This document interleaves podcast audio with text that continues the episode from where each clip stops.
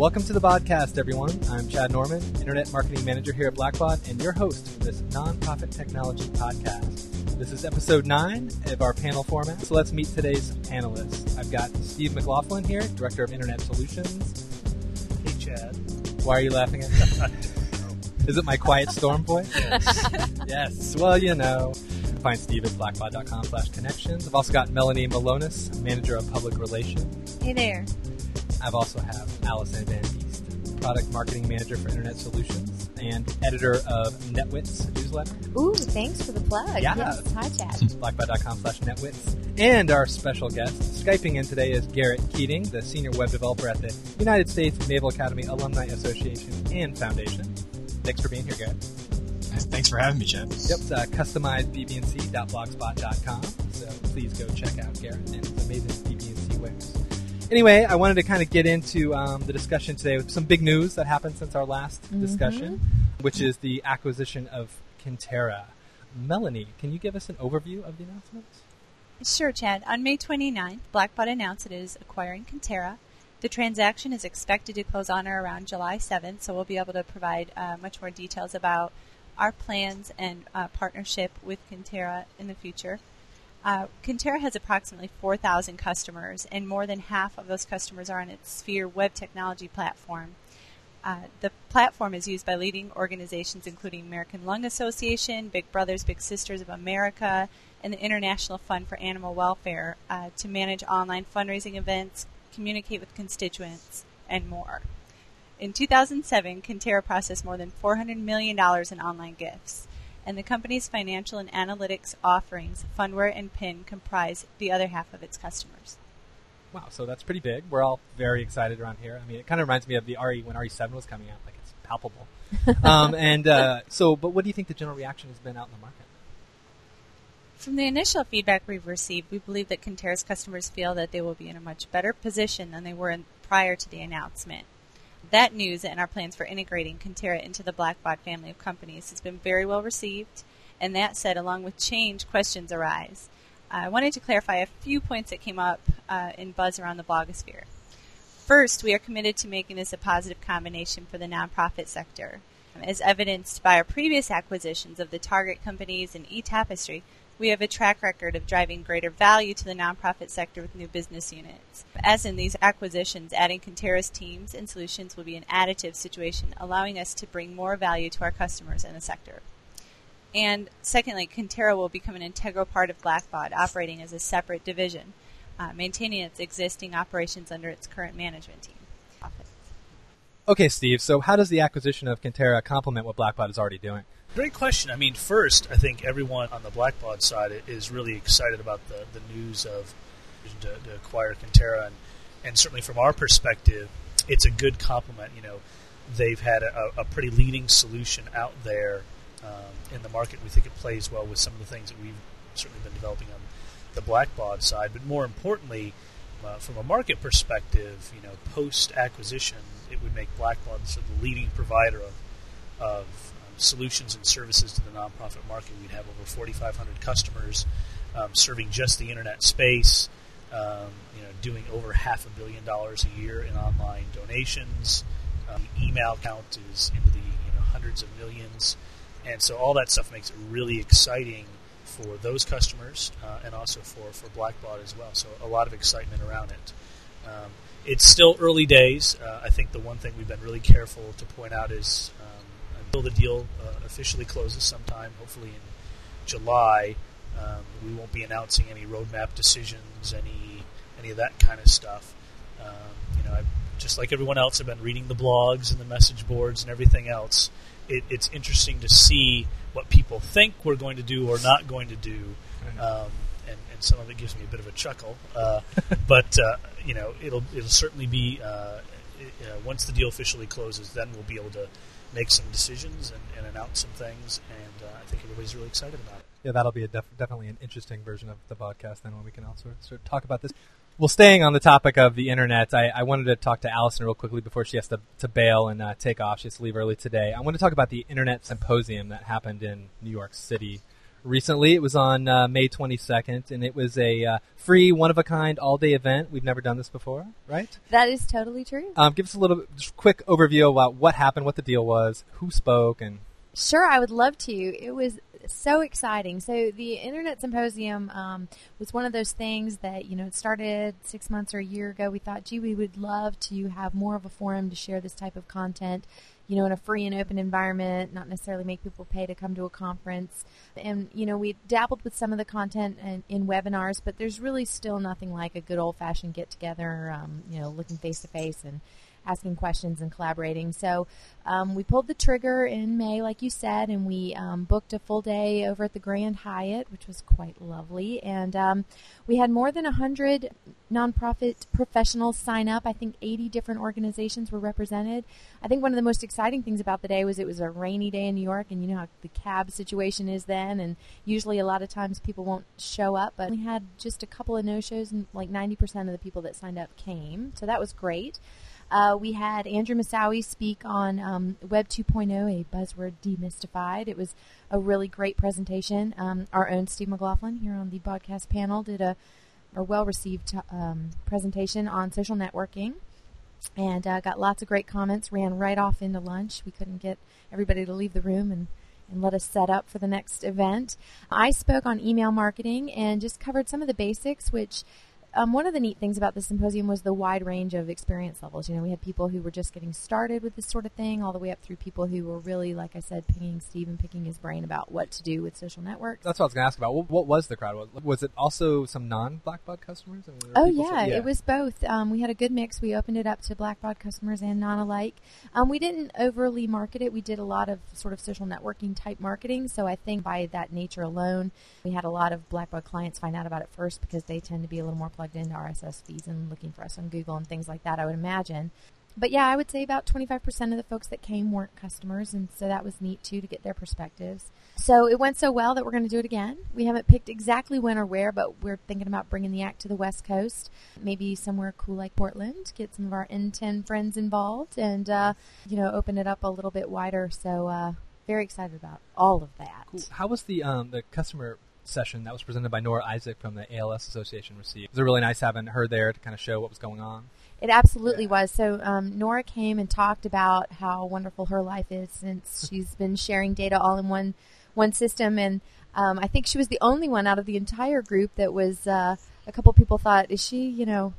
on the corporate dime because right. she was so enthusiastic. I think um, it was really great to see, you know, her enthusiasm for you know Blackbaud products and services sort of bubble over in, into the presentation. But um, lots of people were taking notes, and I, I think that the general consensus was, "Wow, my life could actually be easier doing this and not more complicated." So that was great to hear.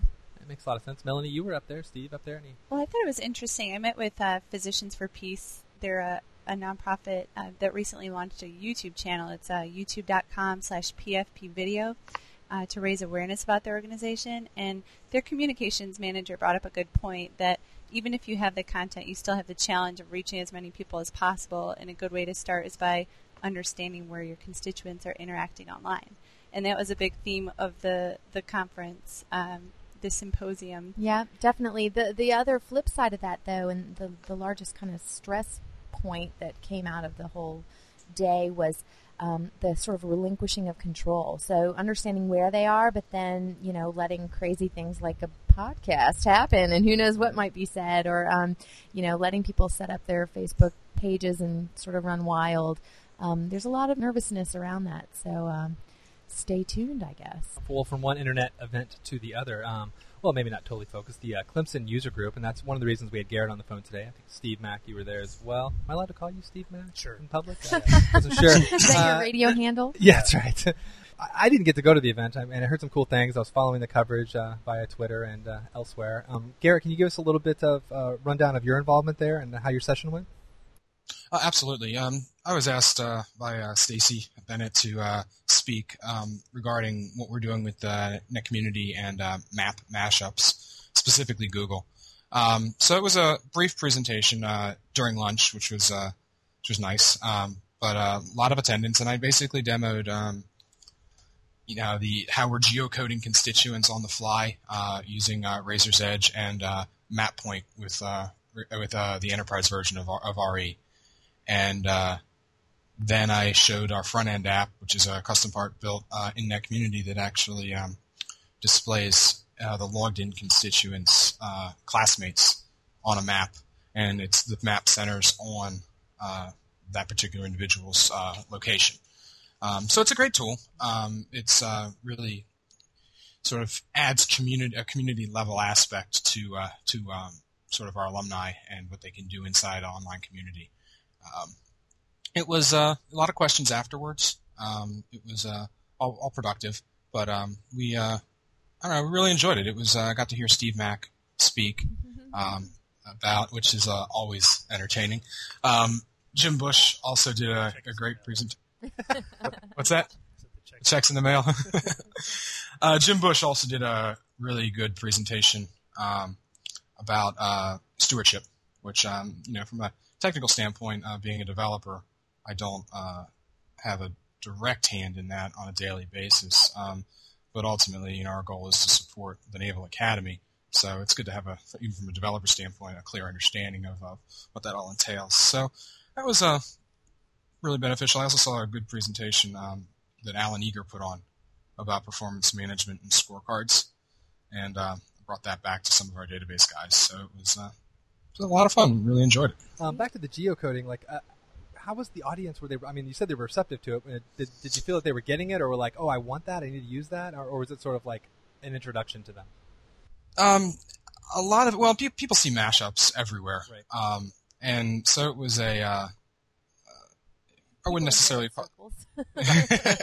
well, you, you really use mashups every day in some form or another. I mean, something as simple as going to um, your bank's website and just looking for ATM locations. Uh, you know, that's that's a mashup. So it's something that people are beginning to um, adopt and expect in a lot of ways um, more and more frequently. So it was a.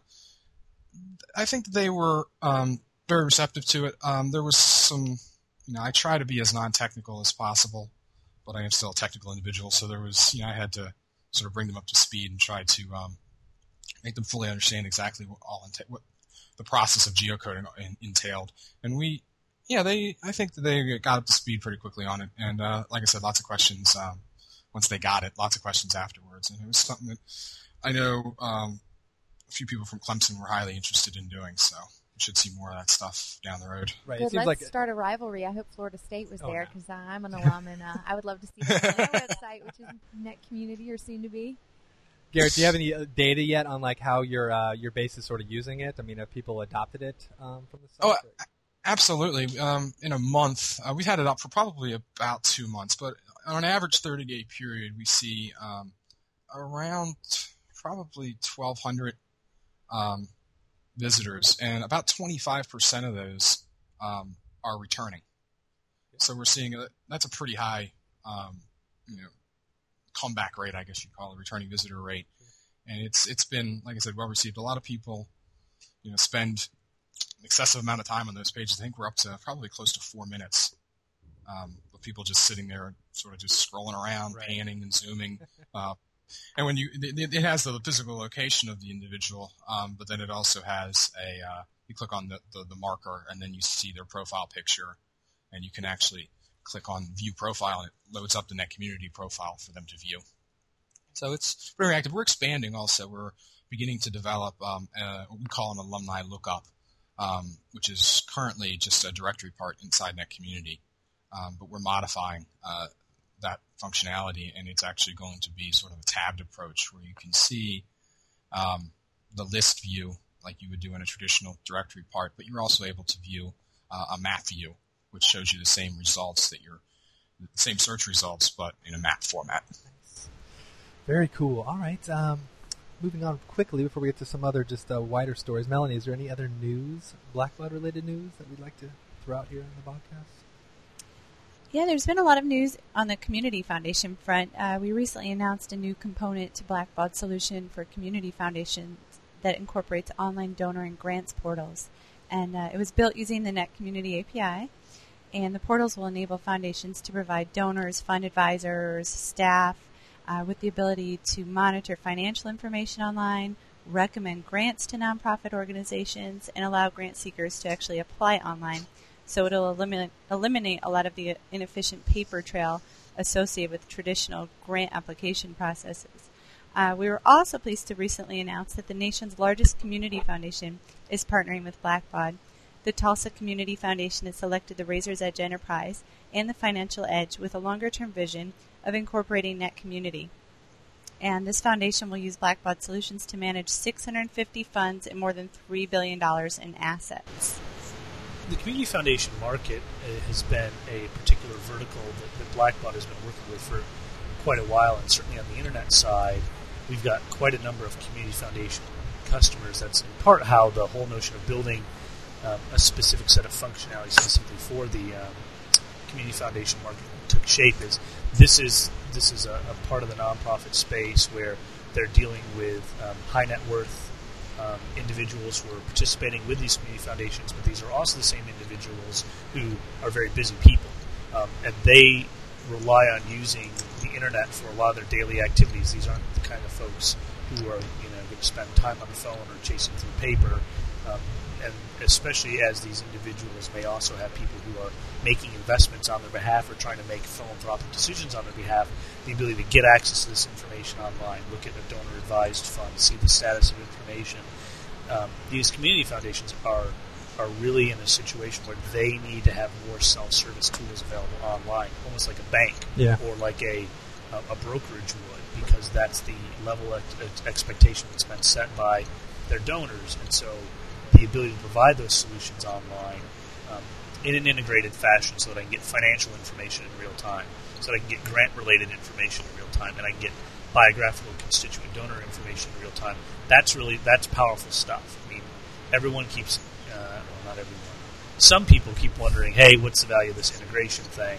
Um, if I'm a community foundation, it's invaluable. In Right. fact, in a few years, not having this stuff isn't an option. It'll be the way in which community foundations do business, and, and certainly we see this spreading to, to other parts of the nonprofit space as well. And something that I, I spoke to uh, the Tulsa Community Foundation about was how their their donors are really more entrepreneurs, so they're getting more engaged in the process. So these tools will ena- enable them to be a little more nimble about their allocating their funds, and you know to become more engaged in the process, which is what um, the whole philosophy of you know the web presence is all about. So. Yeah, I mean, yeah, that's true. I mean, you look at these organizations; they are huge and they're they're deep and, and very very big, and you really do need this kind of like structure behind it to really, you know, not only manage it internally but externally as well, pushing out. One of the stories I picked up that I wanted to bring up today because it was very interesting was about the uh, the causes reports on its first year, um, which is hard to believe that's only been uh, a year uh, out on Facebook. It seems like it's been two or three. So they've got uh, they released their, their statistics. So we have 12 million users that are now supporting more than 80,000 nonprofit causes. 2.5 million have been raised. Facebook has, you know, they say 60,000 daily users. MySpace 25,000. Steve, you blogged about this this week. You look at the numbers, and on the surface, the, the easy thing is to say, well, wow, 12 million users, only two and a half million dollars raised. That's not very good. I think I think the problem is, first, there's some statistics missing in there. You know, do we know of those 12 million users? Was that 12 million donors, or was that 1 million donors? Right? You, you'd want to know that. I think there's some data that's missing that the causes uh, folks haven't put out yet. But still, I think it goes back to a discussion we've had a bunch of times, which is um, the, the social networking. Really, from our perspective, is um, an engagement vehicle and a relationship building vehicle. It is not overtly a fundraising vehicle. Yes, that does happen, and yes, will happen, but the nature of it is not first and foremost, I guess, a fundraising vehicle. And I think people are still looking for this shortcut, this silver bullet that if I if I build a Facebook page and I get a thousand friends, the money will start rolling in the door. And that, that really doesn't happen. And in fact, what we found with, with customers that we work with is the key is to engage them online in those social networks and drive them to some other kind of engagement. Register for an event, take a survey, reg, you know, sign up to get an e-newsletter. Do something beyond just the simple act of um, join this group, leave this group, that kind of scenario. Right? That's funny. You know, I personally have not donated through Facebook, but yet I have gotten to a couple nonprofits from Facebook by messing around with causes and actually donated outside of Facebook. So, has anybody here on the call? Uh, I've Crickets? donated through Crickets? causes because I wanted to see how all the Right. plumbing works. Right. But um, and the organization I donated to will remain anonymous for a reason that will become quite clear. I've never gotten any big follow up from that org since then. So I think Oh, yeah. there's still an integration issue of okay, so what did what did you do with those donors, right? Because I think a donor that is acquired through a social media source would be stewarded differently than a donor that comes from direct mail or email or Sure. an event or something else. And I, I think, or I sort of fear where maybe all that, that stuff is going today. Right. So today is June 10th. Yesterday was June 9th, WWDC. iPhone announcement. Who's who's getting one? Me, me. Me? Me? Garrett? I want one. yeah, I want one too. I don't know that I'm getting one. Yeah. So this made me think of what you were talking about earlier, Garrett, with uh, you know geocoding. That's one of the big uh, feature ads, I think, to the iPhone here the second time around. Um, this sort of like piquing your interest as far as like development and furthering that sort of platform. Um, absolutely. I mean, we're always, uh, you know, considering new and emerging technologies, and I think fairly soon, especially having a GPS on the iPhone is probably going to expedite it significantly. But if um, history repeats itself, whatever Apple tends to do, all the other vendors and such will quickly follow suit. And uh, I really believe that you're going to start seeing far more devices, iPhone or not, with GPS capability natively built in. And um, then, of course, then you start needing to develop the mobile apps that you know facilitate uh, and you know, allow you to make use of that. Um, so, sure, geocoding, uh, Razor's Edge. I mean, I'm envisioning mobile apps that would allow you to you know pinpoint uh, other alumni potentially on the fly in real time. Right. So it's definitely coming down the road. It's funny. One of the things I was thinking about was um, kind of how sort of GPS advertising and then sort of GPS based you know giving opportunities and you know we haven't seen a lot of GPS advertising yet. Is there are there sort of privacy concerns? Is this opening up some privacy concerns both in the you know for profit and nonprofit space? I would imagine that it probably is. Um, I'm not too keen on so- anybody being able to know my exact location at any given time. Right. Uh, But so uh, yeah, I would imagine that uh, there there would be privacy concerns, but the industry will you know vet that, and I'm sure devices and procedures and tools will uh, emerge to um, make people people feel a little bit more comfortable about uh, about those concerns and being able to control them. And those mechanisms exist in social networks. You can make things private. You can only have your friends see your profile or your picture or you know your status or various different. So it's it's, it's definitely customizable. I, I don't think uh, this is going to be any different from that. right. Yeah, I kind of see it as being a sort of an opt-in sort of thing. One of those Exact- apps that they demoed yesterday, the Loopt app, is going to be free at Okay. launch, and uh, that is similar to what you're talking about with uh, the pinpointing of uh, friends, but could easily be translated into constituents. So it'll be interesting to see um, what the participation is in that. What about sort of mobile? All this stuff sort of happening with mobile giving. Is it spawning any sort of development upstairs with BBNC? Yeah, well, sort of the mobile stuff has been interesting for us to look at for a while. Um, in the uh, in the UK and in Europe, Blackbaud has some SMS capabilities with the Razor's Edge. Um, but what we found is there's not a lot of fundraising being done through SMS because of the charges, and it, you know you sort of lose a lot of dollars to the carriers. It's used morely as sort of more as a to engage constituents and get them to, to take some action. What I'm curious about is with app, you know, devices like the iPhone and, and whatever everyone copies, you know, because we see all the clones of the iPhone come out. Do you see a whole um, technology leapfrog where in North America SMS for giving and communication gets leapfrogged because devices now suddenly are more web enabled, more Right. browser enabled, and so you forget the notion of sending having to send that text message because that's not people how, how they're going to want to consume it. They're they're going to have more sort of in their hand, if you will, um, to play around with. I mean, that was sort of the thinking. We'd released um, some free um, functionality for Blackbaud Net Community where you could tell Net Community how to recognize a smartphone and redirect someone to a differently for, formatted web page. So if I see from the incoming source as a smartphone, I may take you to a simplified version of my homepage or a simplified version of a giving page or an event registration page because you know interacting with a phone is a lot easier and it's a more direct call to action as opposed to you know you've got to you've got to accept the SMS then you've got to do something with it and and there's there's a lot of feed, feedback loops involved there so. Yeah, that's a great point. So switching gears here really quickly, um, Garrett, I know you got turned on to uh, Socialthing this week, and uh, I've been playing around with it for a while. Um, so what's your first impression of the service? I absolutely love it. I, I think that um, one thing that social networking in general has been lacking is the ability to easily manage and post um, to multiple um, different social networks, and that's what Socialthing accomplishes. Um, people who have grown up and are continuing to grow up relying and using social networks are going to inevitably run into the problem of having more than one, which is where I am. And it's nice to be able to um, to simply see and, and post to you know, five, six, seven different social networks wherever you know your different friends uh, have cho- have chosen to uh, sort of take up their home in the social networking world. And um, invariably you don't have the luxury of having everybody in one place. So and that was one of the cool things too I like about it is that um, you can follow people that haven't even looked at Socialthing or joined.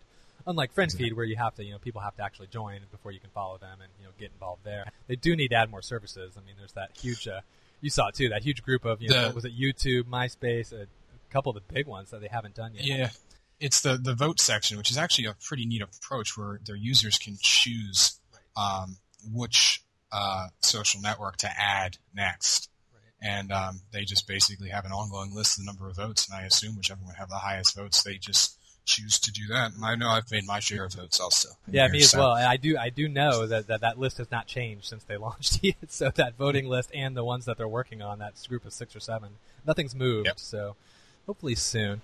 So also, I wanted to point out uh, we've uh, been sort of following the NTEN office hours. Um, I'm participating in it basically they just uh, petitioned their group of members for um, experts to participate in a weekly, you know, chat. There's five tracks like IT, fundraising, communications. I signed up for the communications track, so every Wednesday at four, they're using Meebo as the chat tool, and sort of uh, any other members, actually, I think anybody in the web, I don't think you have to be a member, can sort of go to this page and just chat with an expert and ask questions. And it's just kind of a cool idea just to get people and use sort of the wisdom of the crowd, you know, get your membership more involved with what you're doing, and uh, definitely something to check out. I'll send a tweet out tomorrow.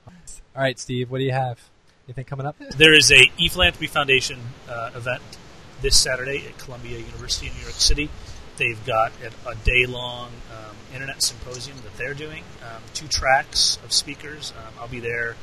Uh, a bunch of other people uh, from around the nonprofit um, world speaking about Web 2.0, people-to-people fundraising. Um, should be a really, really cool event. Uh, other thing, I caught uh, for those folks that get the uh, Chronicle on Philanthropy, uh, either online or through the, the, the printed version. They've got a great set of uh, articles out this week about online giving uh, from their annual survey. So they're looking at 07 trends and who's raising what and from where.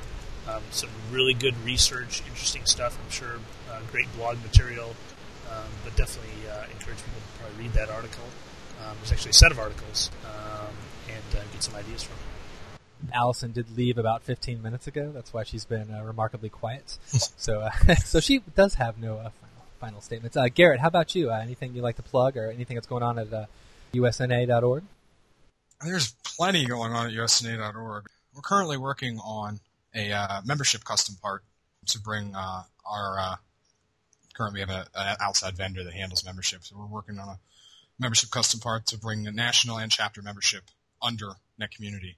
And then obviously we'll have the benefit of the API integration back into and out of the Razor's Edge. So that's been a, a project that I've been working on personally along with the help of our new developer. Um, it's really top of the list. The other stuff I don't really want on the podcast, so you'll be back, so uh, you can talk about it then. Yep, definitely. Okay, Melanie, how about you? Any last minute uh, words of wisdom to our listeners? We are planning on speaking with Jay Love, eTapestry CEO, and Chuck Longfield, Blackbaud's chief scientist and founder of the Target Companies later this week for a Blackbaud Interviews podcast.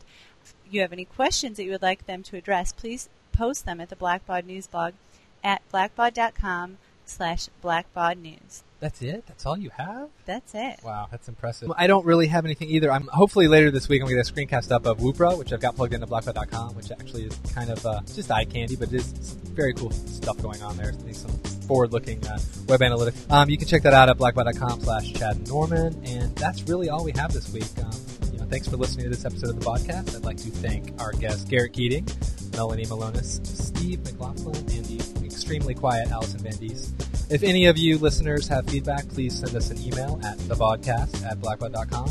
We'll be back in two weeks, I promise, with another episode. So until then, I'm Chad Norman. Thanks for listening to the podcast.